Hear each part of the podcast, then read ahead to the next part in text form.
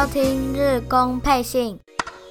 欢迎您收听第三十七集的日工配信。呃，日本职棒在三月二十六号上个礼拜五正式开打了哦。好，那我们这集的节目当然就围绕着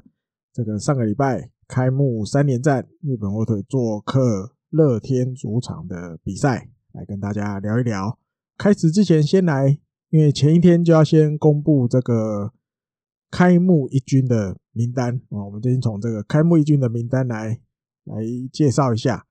诶，投手日本火腿有登录了加藤贵之哦，上泽直之，但要先发的。然后宫西尚生、春田透、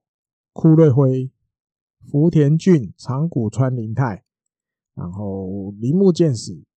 玉井大翔哦，真的真的一军啊。然后守护神三浦稔大，另外还有这个小将北浦龙次，另外捕手带了三个清水优心、宇佐见真吾跟石川亮，内野手有山谷全是中田翔、中岛卓也，然后渡边亮、野村优希、谷内亮太，这也蛮意外的，我个人的蛮意外的。然后石井一成，最后还有通口龙之介，外野手有大田泰示。西川遥辉、近藤健介，然后松本刚、浅见大基，名单一出来，其实就像我记得是前一天公布的前一天，这个日本媒体就报道了立山监督，其实蛮早以前就先讲明了清宫信太郎，这个开幕的时候不会在一军，要让他先从二军出发。当然那天在。那个台姆利直播的那一天，我稍微讲了一下哦，真正的原因，因为原因绝对不是因为打击率一成六七啊，两分打点了，没有全垒打在热身赛哈，十三场热身赛清宫总共二十四个打数四支安打，只有一成六七这样，不是因为数字的关系，绝对不是。第三阶段里面，诶说的话里面其实比较嗯重点的是，他说他认为清宫的头脑里面现在一定是一个很。混乱的状态，好，那就是没有办法好好的去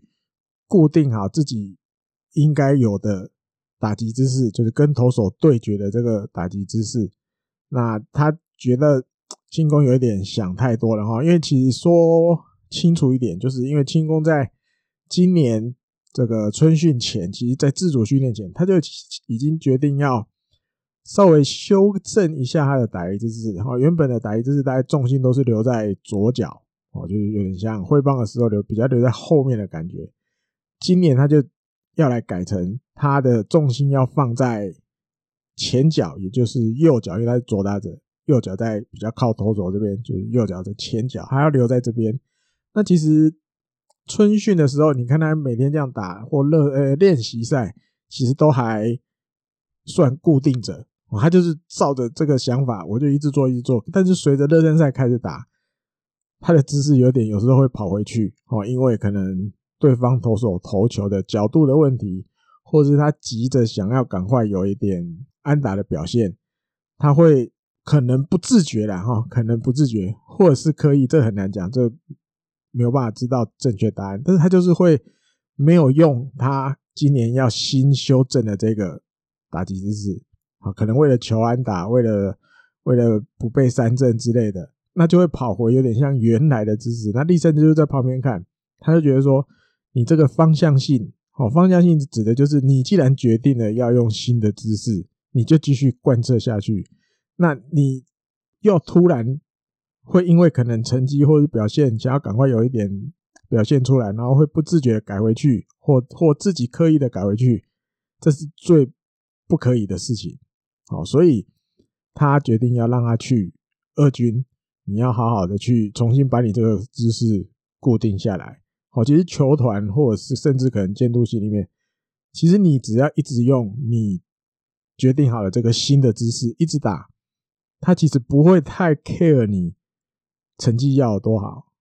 他不会一下子马上要你就要有表现，但是你至少这是可能大家讨论好的，我们修改这个部分。朝着前面继续走，继续走，继续走。你至少要走一段路，我们再来回头看，诶，这样子试是不是有比较好，还是没有比较好？那你不能说我们才刚开始试，你就为了可能成绩要赶快有一点成绩出现，你就又不小不小心不自觉的跑回去原来的姿势，他觉得这是最要不得的，所以你就要去二军好好的把东西固定下来，因为这样子东这样子的打原来的打法，你在一军其实已经基本上被认为不太有办法可以克服一军的这些投手了，是你势必要有一点修改，然后甚至再慢慢期待有成长。哦，主要是这个，然后主要不是因为成绩啊，主要是因为他该做到的东西他没有做到。那另外王博伦可以聊一下，因为最后没有在开幕一军名单，这也算有一点点意外。当然后续其实日本媒体这边都没有去特别的去报道说到底为什么。哦，那当然一开始我本来以为，嗯，会不会因为其实今年一军可以登录三十一个人，日本或者我刚念的名字这样全部加起来。二十七个，所以还有四个空位。那当然，四个空位要留给后面陆陆续续要出来的先发投手，他先发的当天才会登录他。哦，这是一般日本职棒的球团都会去做的一些动作。他不会一开始把所有先发投手全部填满满的三十一个填满，不需要，因为反正你到了你要先发的那一天，我再登录你就好。那留的这个名额，其实就可以当做。前几天可能如果临时需要什么调度的时候，就比较有空间可以调度，不会已经登录满了。那如果又要换，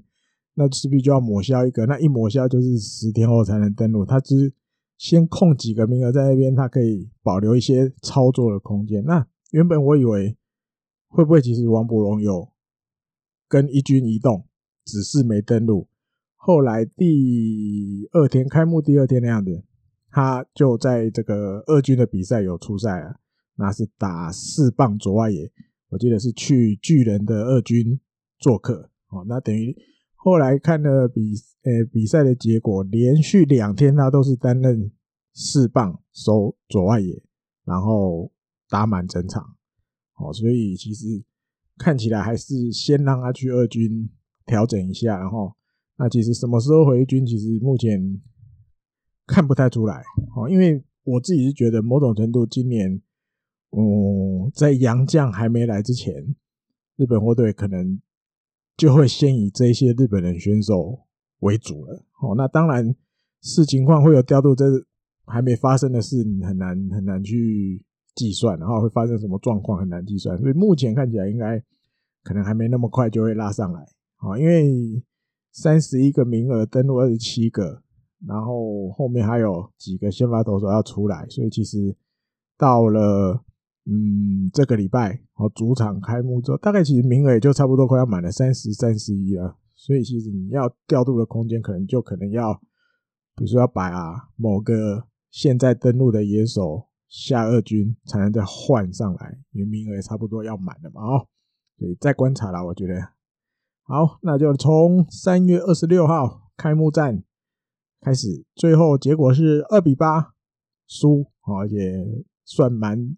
有点大比分的感觉哈。那整场比赛其实看起来就，嗯，有一点被压着打，因为当然这个先发投手，对方的先发投手投的很好，这个永井秀章投的很完美，创了好多纪录，在三个球队的开幕战都拿过胜投，这也是很厉害。然后，好，那上则当然最让人。呃，shock 的就是第一球投出去，嘣就被这个藤崎良介打了一个手打席手球全垒打，哦，这很难得的记录，还在开幕战，这很难得的记录。上一次我记得好像要回推到二零零七年的样子，那个高桥由伸打了那个三浦大辅，也是开幕战手打席第一球全垒打，隔了蛮久了哦。还有另外，我觉得还可以跟大家聊，就是虽然一开始就落后哦，大概就是两分左右的落后，其实有机会，嗯，比如先追回一分或者是扳平哦。但比如说三局上那时候松本刚打了一个右外的安打，中岛卓也要从二垒只要闯本垒，但最后是出局，对，因为这个对方右外手的回传就很快。那虽然有一点点歪，头在诶传在这个可能比较偏一垒的位置，但是回传球的速度够快，时间够短，所以对方的捕手太田光接到球之后，还有时间把手套拉回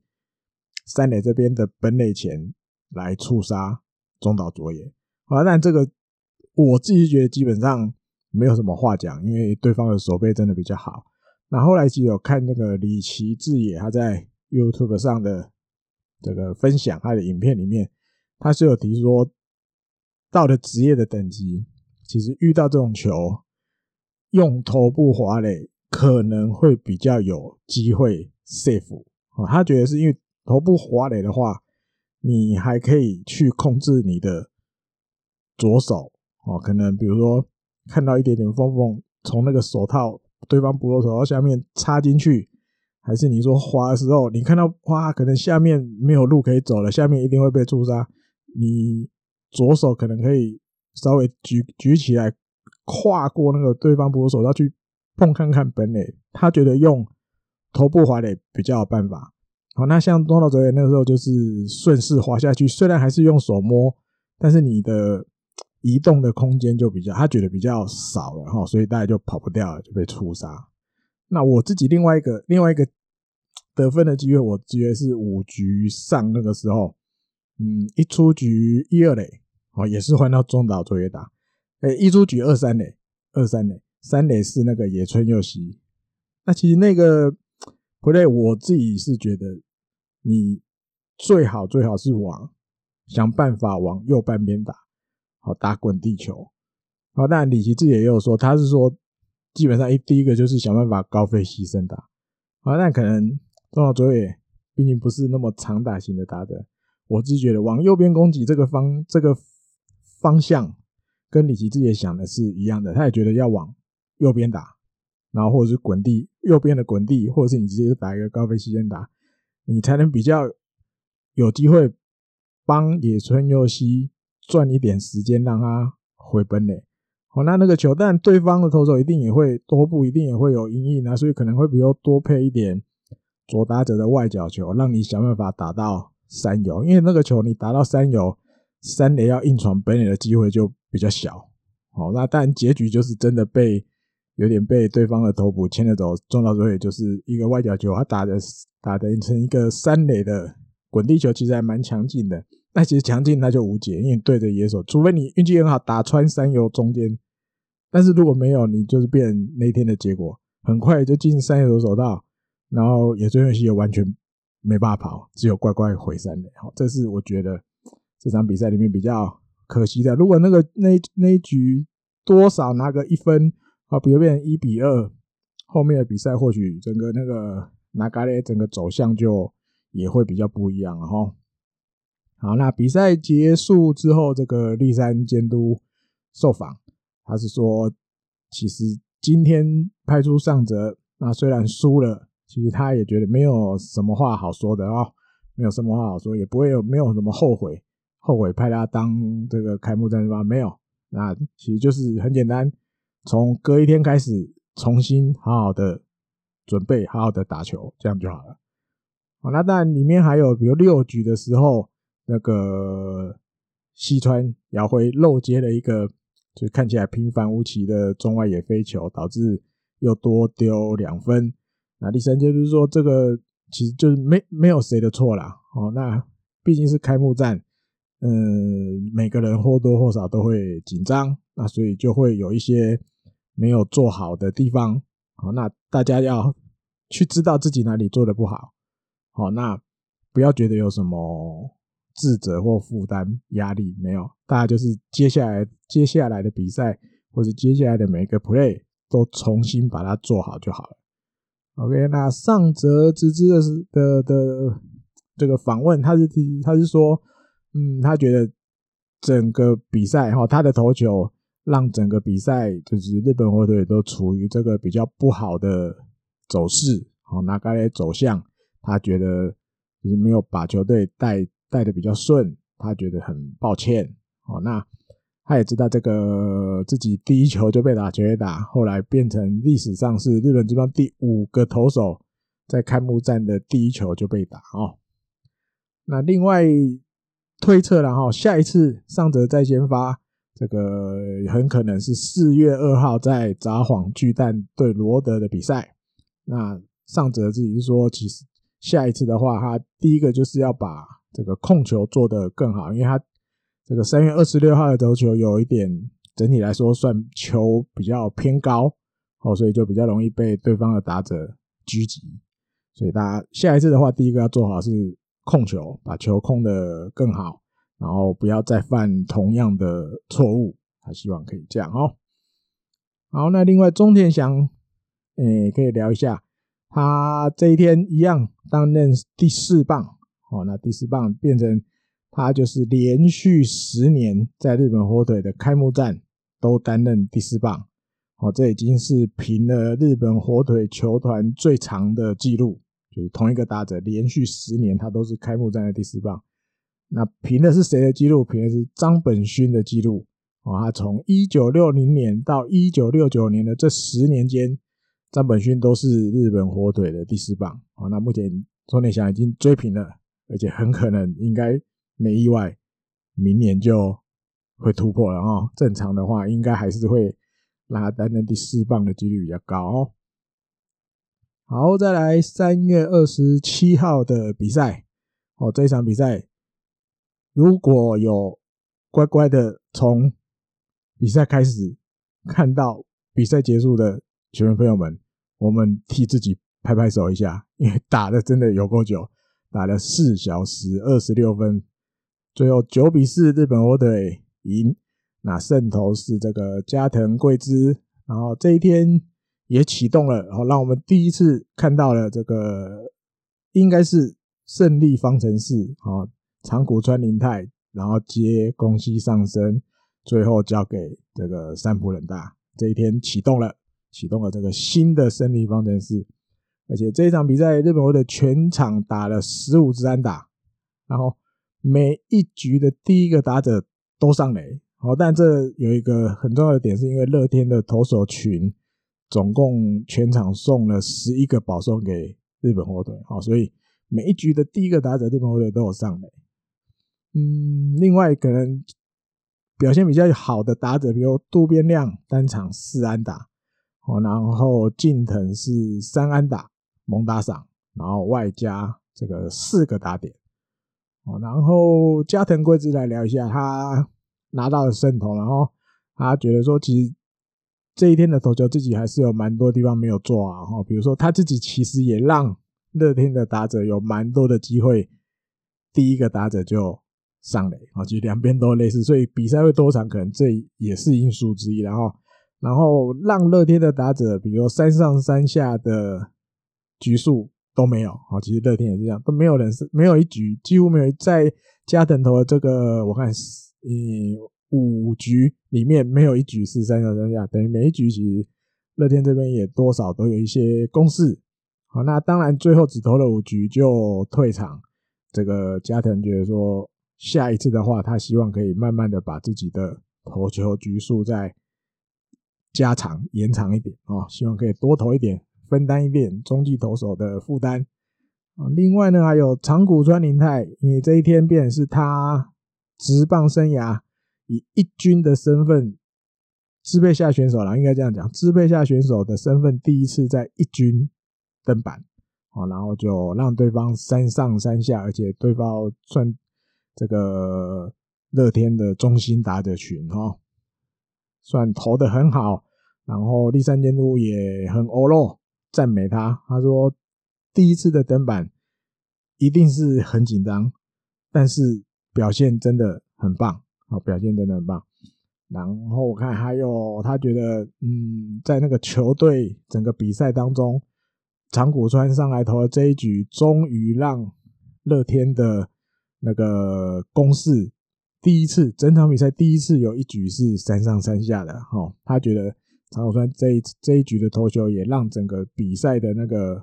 走势更确定，能够让日本火腿这边能够抓住啊，有点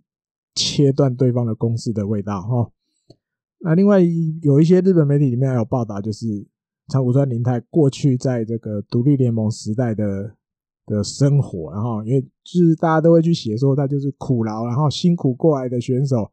那里面有一些东西，我觉得可以分享。他那时候大家知道，在独立联盟其实薪水没有很高，所以很多人为了生活，其实都还要去拜斗，要去打工啊，就是上一些外面的班，赚一点多赚一点钱。那长谷川梨泰那时候是在那个日文，他们讲 home center 哦，主要是有点像，应该讲有点像台湾 B&Q 这种这种大卖大卖场，然后都是卖这些。可能要怎么形容？不是家具啊、呃，可能你要 DIY 的东西哦，可能自己一些木头什么的啊，比如说长谷川梨泰，它就是在这个被分配在这个木具的这边哦，可能有木工哦，可能有卖钉子、木板或者是木条之类的这些东西。那因为那其实都还是有一些重量要搬的话，它基本上就是都是。用自己的劳力去搬，然后，所以那这也或多或少变相的重量训练，好，变相的重量训练的感觉。那其实主要是叙述他也很辛苦，哈，尤其是这个每年的十月到隔年的二月，就是独立联盟休息的期间，他每天要上五天班，好，那从早上的十一点半一路上到晚上九点，好，为了就是要赚。生活费，好，因为这段期间独立联盟没有比赛，可能就没有执行，所以他要去多赚生活费。那当然，其他空档的时间，他就要拿来练球，啊，练棒球。其实那段时间下来，长谷川说，其实生活蛮拮据的哈，没有办法存什么钱啊，生活就是赚的钱，差不多就是刚好几乎都花掉。哦，那家里面其实也没有什么太多的摆设，哦，就是很简单的摆设。那这段期间真的让他体会到赚钱是如此的辛苦，哦，那也很感谢自己的父母愿意一直支持他走棒球这条路。哦，当然现在变成支配下选手了，这个收入一定跟过去独立联盟不一样，哈，一定会变比较好一些。另外，我看还有西川遥辉这一场比赛，连六个打席都上垒，然后同一场比赛里面，呃，选到了四次的四坏球，这也平了日本火腿的球团自己的记录。哦，就是完全就是做到那个第一棒的工作，做到最彻底。然后，那这一场的胜利也是立山监督的这个监督通算。第六百三十胜，好，距离日本火腿球团里面最多胜的这个大泽启二监督的六百三十一胜，只差一胜了，啊，只差一胜就要追平纪录。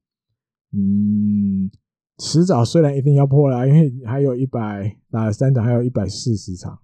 好，那这种东西当然有一点点就是待得久了就是你的，好，只要你战绩不要太差哈。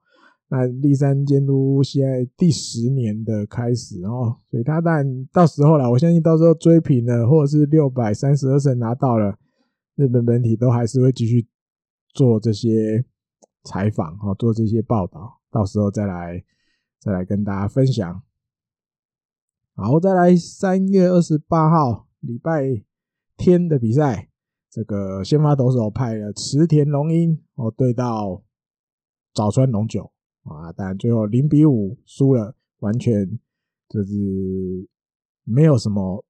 对策对早川龙九啊，几乎没有什么对策。当然有得分机会是没有错了哦。那池田的话是投了五局被打八支安打，然后失了这个四分，有三分的自责分哦。那我自己是觉得，因为其实那一天哎，昨天就是录音的前一天，然后礼拜天看到打序。先发打序排出来的时候，其实有一点点惊讶哦，因为我自己觉得，因为前一天的棒次的安排打了十五支单打，当然也选了十一个保送，感觉还算蛮顺的。咦，可是隔了一天，居然我自己觉得算，当然这个排法在热身赛里面也看过了哈，就是把近藤排到第二棒，渡边亮排第三棒，然后野村佑希排第五棒。但心里总是觉得有一定要改吗？哦，前一天的排法结果也都还蛮顺的，继续用不行吗？哦，当然，当然不是，这不是？但自己讲一讲而已，然后只是后来感觉，嗯，好像真的就没有前一天那么顺了哈。这个比如说第一局，嗯，有点忘了，第三还第四局，有一个无人出局满垒的机会，对，轮到野村佑希北三镇，再来大田泰市北三镇，来第七棒通口龙之介，嗯。打了一个三垒滚地球出局，居然满垒没人出局，一分都没得。后来我记得还有一次是满垒一出局换到通口龙之介，结果他打了一个双杀打也没得分。哦，这两次的没有得分，当然早川龙九投的很好，哦，甚至我记得本来那个时候野村佑希好像两好三坏了，投捕乐天这边投捕赶快紧急叫个暂停。重新整理一下，然后投了一个变化球，掉到野村佑希。其实这个东西在嗯一般看来，早川龙九的表现其实很沉稳哦。也有很多日本媒体或者是一些 OB 说，看起来真的不像新人的投球哦。因为毕竟那天那时候投，我记得还下雨了。那对一个第一次在职棒战场先发的投手而言，没有那么好投了哦，没有那么好投，但是他都撑过去了，所以那时候那局结束，大家都看到早上就有那个 yes 那个胜利的姿势、庆祝的姿势都比出来，然后那另外还有就是第四局，第四局下半，嗯，这个满垒，然后一出局，对，然后池田对我记得是田中和基吧，那他打了一个。二垒旁边，尤其这个这边的，然后靠二垒旁边的一个滚地球，哇！本来想说，哇，这么好刚赚到了，要双杀了，就结束这一局，一分没失。结果哇，松岛哲也居然球还没有完全接好，然后没有很确实的接到手套里，就想要顺势一个小抛球要抛给二垒手，要抛给渡边亮，就哇，没抛，没抛到，球掉出来，然后赶快要在第二次要抛过去，那个。渡边亮又漏一次，等于 连续有两个人都漏了，连续这样子两次漏，结果一个也没杀到，最后那一局被攻了一个四分的大局。哦，嗯，这个感觉，嗯，加上前面那个两次满垒没得分，加上这个可以双杀的机会没双杀成功，然后其实还有第三局的时候，其实中岛卓也那个。教练监督这边其实有下一个触击战术，要他牺做牺牲触击，然后他也没有执行成功。自己看这个比赛，我觉得虽然只是一场比赛哦，只正面一点想是这样。虽然只是一场比赛，只是一个 play，或许你一整年看下来没有什么，但是你看着这些事情发生，自己我自己还是会觉得。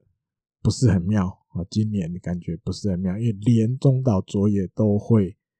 发生这些事情，牺牲触击已经是他的强项了，失败还是会触击失败。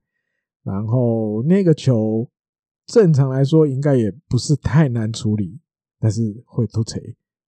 所以感觉这个问题有点，我觉得不知道能不能用严重来讲，然后但希望后面当然都不要再看到这些东西了，看了会。可以，这个精神会涣散，然后精神会很失望。好，另外来聊一下池田龙鹰好啦，他自己回想自己这场比赛，觉得，嗯，他觉得没比较没做好的是，都蛮常让对方的打者上垒，就是一直有跑者的感觉啊。那当然他自己另外一个呃比较擅长的就是他可以投一些球让对方打不好。哦，他并不觉得自己是那种三阵型的，他觉得是那种投给你打，然后让你打不好。啊，当然他也尽量去做到最少失分。哦，以投手自己的角度来讲，最少失分。那对于这个失误啊什么，他觉得说，他觉得没有任何一个选手是想要失误的啊，所以他也不会怪任何一个野手啊。自己要做好，就是下一次在先发的时候。就是把好的部分继续维持，然后这一场没做好的地方好好的反省，这样子。然后立山监督是说，早川龙九绝对是一个好投手，没有错。哦，那当然我们自己这边就是没有办法对他做好什么攻略，都没有什么，没有什么建设性哦，没有什么建设，没有办法把它打好。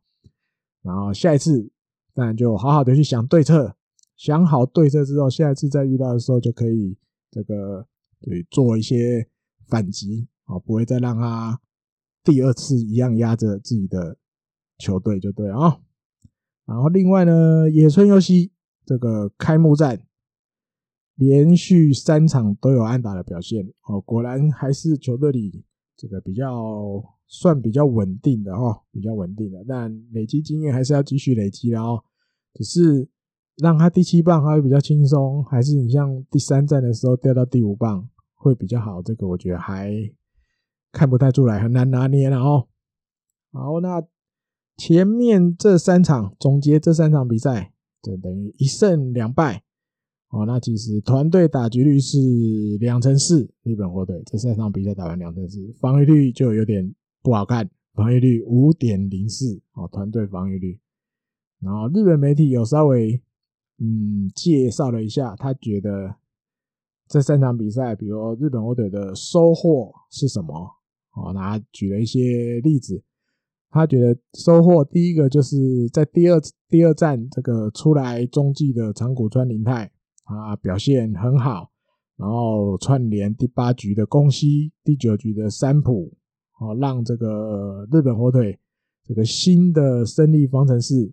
嗯，让大家看到哦，就是诶，这个胜利方程式其实看起来蛮稳的，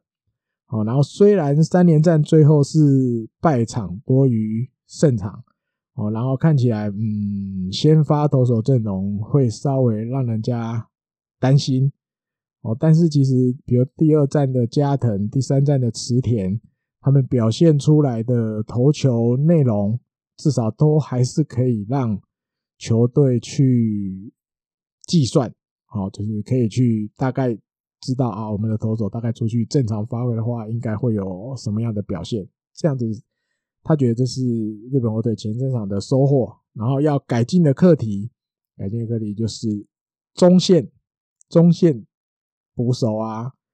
二游啊、中外野啊，好的失误啊，刚好就是西川遥辉那个落接，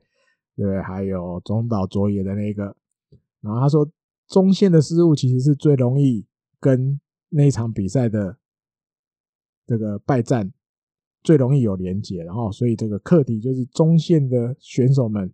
失误一定要降低。好，那当然，因为比如说失误的这两个，比如说西村遥辉、中岛卓也，其实在球队里面都算是比较有经验哦，甚至你要讲老将，虽然年纪不到很老，但是资历比较深，然后学长级的学长级的去犯的失误，他这个日本媒体是觉得比较残念，然后比较可惜的一点。然后，另外再分享一点记录的，这三场比赛打完，日本火腿团队到了有三次哦。那其实过去也有介绍过，今年就是速度这边要稍微再把它找回来，多加强，要比过往几年再多一点。看起来是有啊，因为三次是太平洋联盟六个球团里面最多的。我记得零的有一支吧，然后其他都是一次啊。日本火腿三次这样哦。但是啊，但是另外一个想要增加的全垒打，三场打完零支啊，一个人都没有。目前日本火腿还没有人 打出全垒打，然后是十二球团，然后这个不只是太平洋联盟了，十二球团里面唯一一支前三场比赛打完没有全垒打的，好，摃龟的没有一支全垒打都没有。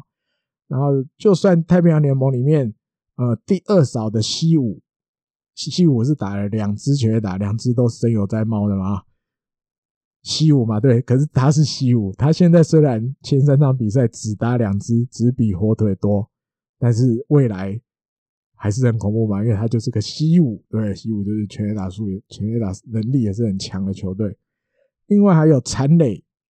日本火腿这三场比赛残垒数已经高达三十三个，三场比赛就残垒三十三个，平均一场要残垒十一个，这也是另外一个课题。然后就是前面稍微提的，有人说这叫什么得分的基本动作，对不对？好，比如说无人出局满垒，我用两个高飞机先打，我至少最多也可以换两分回来，哦，再怎么样也至少换一分回来，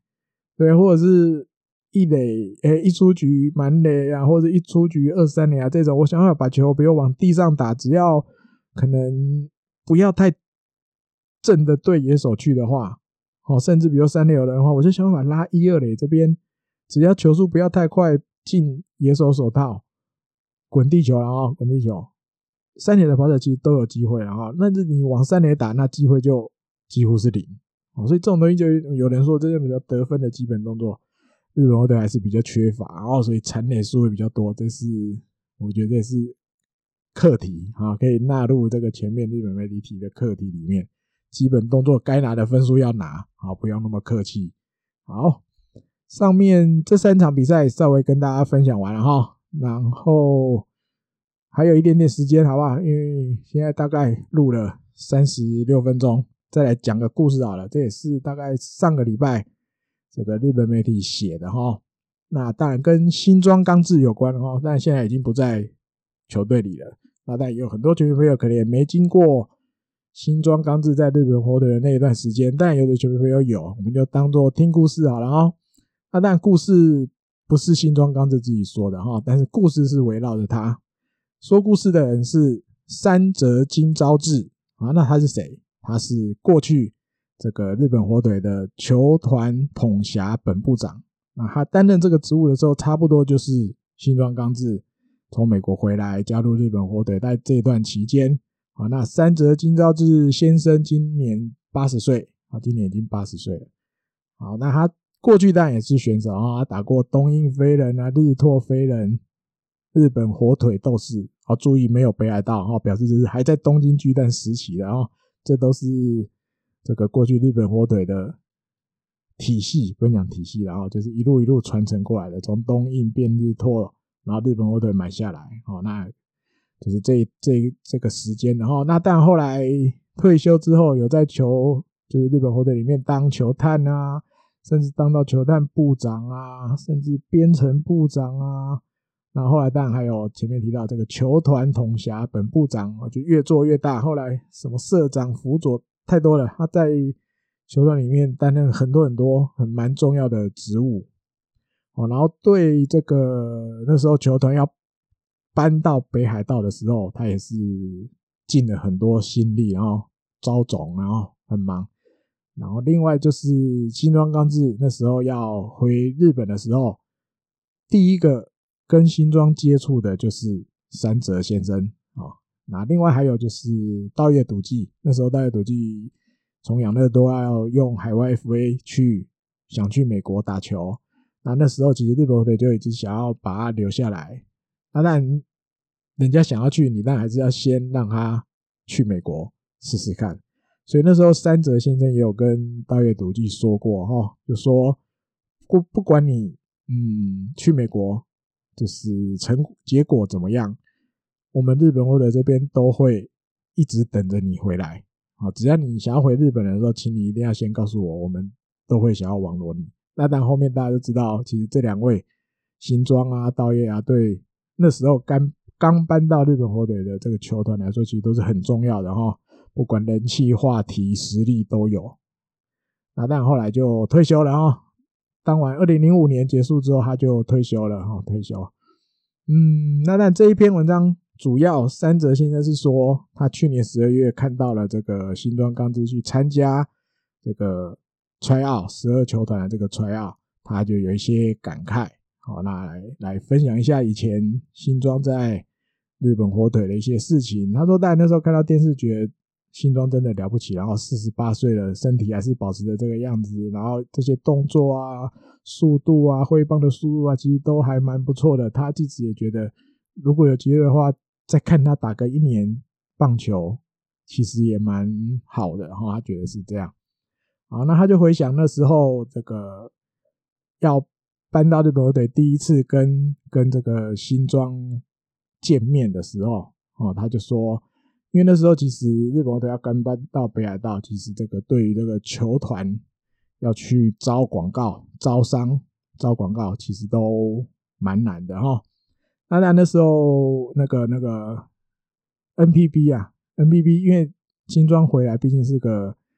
蛮大的话题，哦，他就想要 NBB 这边想要做一个海报，哦，就是十二球团，就是每一个球团有一个人，哦，然后一张大的海报。那 NBB 这边就来跟日本火腿球团讲，哦，那就跟三泽先生讲说，他们希望日本火腿这边是能够用新装钢制，哦，来把这个放在这个海报上。然后三泽就哦知道这个消息之后，他就去跟新庄说，哦说哎这个 NBB 这边想要用你的这个肖像，好放在这个海报里面，一个也十二球团每个每个球团出一个选手这样，没想到新窗就回三泽先生说，嗯，有小笠原到大在，为什么要选我？他就这样讲，哦那我拒绝，我不要。咦，那这个三泽先生就尴尬了，对不对？他当然就要就回复给 NBB 说，呃，不好意思，因为新庄这边有一些顾虑，然后所以他不要，就是他婉拒放在海报里面啊。可是 N P B 这边也蛮硬的，N P B 这边也告诉三泽先生说，我不管，你回去就是，请你回去说服新庄刚子，好，请你说服新庄刚子，我我。我们就是基本上，我们还是希望新庄刚子可以放在里面，他就变成三泽先生夹在中间，啊，有点夹在三明治中间，两边不是人的那种感觉。然后，后来三泽当然又再去跟新庄说这个情况，哈，NBB 那边也很坚持，然后他希望还是要你。新庄就想了一下，他说：“好吧，那你先去告诉小丽媛，如果小丽媛可以接受的话。”好吧，那我就答应让 NBB 放我的这个肖像在上面，这样子。啊，当然三泽先生就去跟小笠原说了啊，那小笠原当然一定是会答应的嘛，一定小笠原一定不会觉得说不行要放我，没有，小笠原没那个意思，只是小丽媛有说她听到新庄这样子讲，她觉得很高兴。哦，那当然三泽先生讲这一段的原因就是，嗯，对于新庄来说，他是。要刚加入日本火腿，但是这个球队里面本来就已经有一个明星选手小笠原道大，那新庄就是摆出这种，他不会觉得说我其实可能名气比你还大哦，可能我年龄也比你大，我是我再怎么样我也算学长，放我也是应该的，没有，他完全就是他觉得应该要尊重原来这个球队里面已经是明星选手的人，好，那这样子的。行为这样子的做法，其实那时候也让整个球队，嗯，不会有什么不好的呃化学反应，没有，大家都会觉得，哎，反而对新庄这个人印象会变比较好。哦，因为毕竟不是每个选手都跟他很熟，因为毕竟他板神，然后去美国，然后回来，那但是大家又觉得，哎，他可能应该还蛮好相处的，而且想的东西很周到，哦，对于整个球队的这个团体合作来上。呃，三泽先生觉得蛮有蛮有用处的哦，就是帮了很大的忙，让大家那个可能稍微尴尬的情况就化解了。然后另外一个另外一个故事就是背号一号，因为大家知道的时候，新庄回日诶在日本火腿的时候背号是一号。然后三泽先生说，其实啊，当初新庄最想要的是五号啊，最想要的是五号。他那时候其实五号日本火腿有一个叫井出龙也的外野手，是他背的。哦，只是那个时候啊，日本火腿正在跟巨人谈一个交易，就是井出龙也要来换巨人的投手路来佑作。哦，那当然那时候其实三泽先生自己觉得应该八九不离十谈得成啊，应该已经谈得成了，所以他那时候就嗯答应那个新庄说，其实。五号 OK 啦，五号应该没问题啊，我他觉得没问题，只是后来发生了一些事情，哦，就是一直这个这个这个交易没有办法那么快达成，哦，那但是后来已经要确定背号了，所以这个三泽先生就又跑去找新庄，说啊，这个五号可能有一点点没办法，啊，有点没办法。那除了五号之外，你其他第二个想要的号码是什么？好，那时候新庄就说：“那一号好了，好，那一号。”所以后来就决定了一号。但最后我记得后来交易是有成啊，我记得后来这个井上也跟鹿岛佑作还是有做成交易，但是因为时间上的关系，作业上的关系，新庄就没有办法背上当初在阪神的时候大家对他印象的那个五号哦，所以这个穿五号日本火腿球衣的新庄刚志就这样破灭了。好，所以后来大家就是变成大家穿的，大家印象里面的那个一号哈。然后还有另外一个就是新跟新庄谈约的时候哈，谈合约谈合约，新庄这边有一个要求，这个三泽先生也是说，他从来也没听，是第一次听过有有野手要这样要求的。他要求的那个激励奖金，好，项目是什么？项目就是这个外野回传的阻杀。三泽先生说，从来跟这么多选手谈薪水过，从来没有人自己提说，我想要有一个激励奖，加一项激励奖金，然后是那个外野回传阻杀的。好，他说新庄刚志要加这一项，那当然三泽先生是吓一跳，但最后也答应他了。可是三泽先生心里就想，哇，他果然真的对自己的肩力、背力、回传球的能力真的很有自信。好，结果那一年新庄刚志。完成了十五次的回传球阻杀，哦，所以这个激励奖金也被他领走了，领得很高兴，这样啊，所以山泽现在也是佩服啊，只能说佩服。后面呢，还有前面提到那个招商啊，招商招不太到的问题，新庄知道了之后，他就自己出出钱，我记得还是在。哦，你如果你是面对外野哦，中外野，你如果你在球场面对中外野是右手边，它有几个，好像有四个用吊着的广告，其中有一个就是有一个用画画的，有点感觉有点像漫画的造型的一个新装，那个广告就挂了好多年，那个广告就是新装自己出钱买的，哦，因为他知道球团招商可能有时候一刚搬到北海道不是那么的顺利，他自己掏腰包买一个广告，哦，等于有点。OM 球团的感觉啊，另外还有大家知道他守中外野对不对？所以中外野后面他就去自掏腰包啊，买了一百个位置，好，那个一百个位置分不起来，刚好就是一个一啊，我记得就是一个一的一个样子，他就招待大家看球，好，让这些可能球团关系或者是这些可能给球迷，反正这一百个位置就是他自己出钱买，好，那。在看球团怎么去分配，让人家进来坐在这个这个一百个位置里面看球，这都是新庄自己出钱的啊。还有我看另外其他还有什么故事，它里面还有提到，嗯，他说大家知道啊，新庄剧场哦，大家在那时候做球迷真的很期待，就是哇，新庄什么时候还会弄个剧场？哦，比如举个例，比如说有什么，诶，带那个。战队的头套，他找了一堆呃队友一起来，对，还有我记得有时候有一次在戴什么，每个人都是新装的面具吧，太多了。还有从那个中外野做那个升降的那个下来，这个大家一定多少都有看过片段。这些东西那时候球迷都很期待，哦，他因为他有时候都会提早公布哪一天他会做什么东西，哇，那天就一定爆满新装剧场。那他会想说，当然那时候因为是。希尔曼监督的关系或许也有，好，因为如果是日本人监督，或许会觉得说，比起你做这一些无为博，然后这种哗众取宠的东西，你不如好好的把棒球打好。或许日本人监督会这样，那刚好可能是因为是外国监督，他就比较不 care 这个，他也可以理解。好，那但三泽先生回想，他说其实他回想的时候。每当新庄开始要计划有一些他想要弄一些剧场，弄一些活动来来让球迷高兴啊，或是增进一些收球入场的观众啊什么的时候，他说其实有蛮多的时机点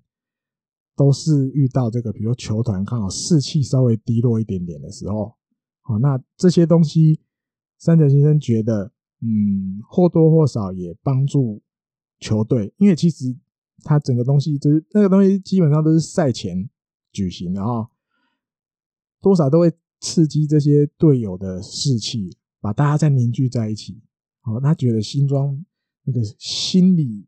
真的很细，他会观察很多。他觉得好像球队氛围稍微不太要不太对了，好，他需要稍微带动一下的时候啊，他就会去跟球团讲，哎，我想要弄一个什么什么什么这样子啊。然后最后一个就是山诶、欸、山泽先生回想新庄自己本身哦，因为身为明星选手，或许大家觉得好像哇天分很棒啊什么的，他说其实没有，他说其实蛮长的时候，因为有时候比如主场的比赛，哦，诶、比赛是晚上的话，这个一般他们那时候规定是下午两点选手就要集合，然后开始练习，但是他蛮常看到的都是新庄刚志。他十二点就来了啊！他十二点可能就开着他那个红色的法拉利啊，就不，然后就到这个停车场，然后就看到他下车。哎呦，他说第一次看到他来的时候，他还吓一跳。三泽先生说：“哎，第一次看到他来，他说：‘哎呦，新庄是要来干嘛？’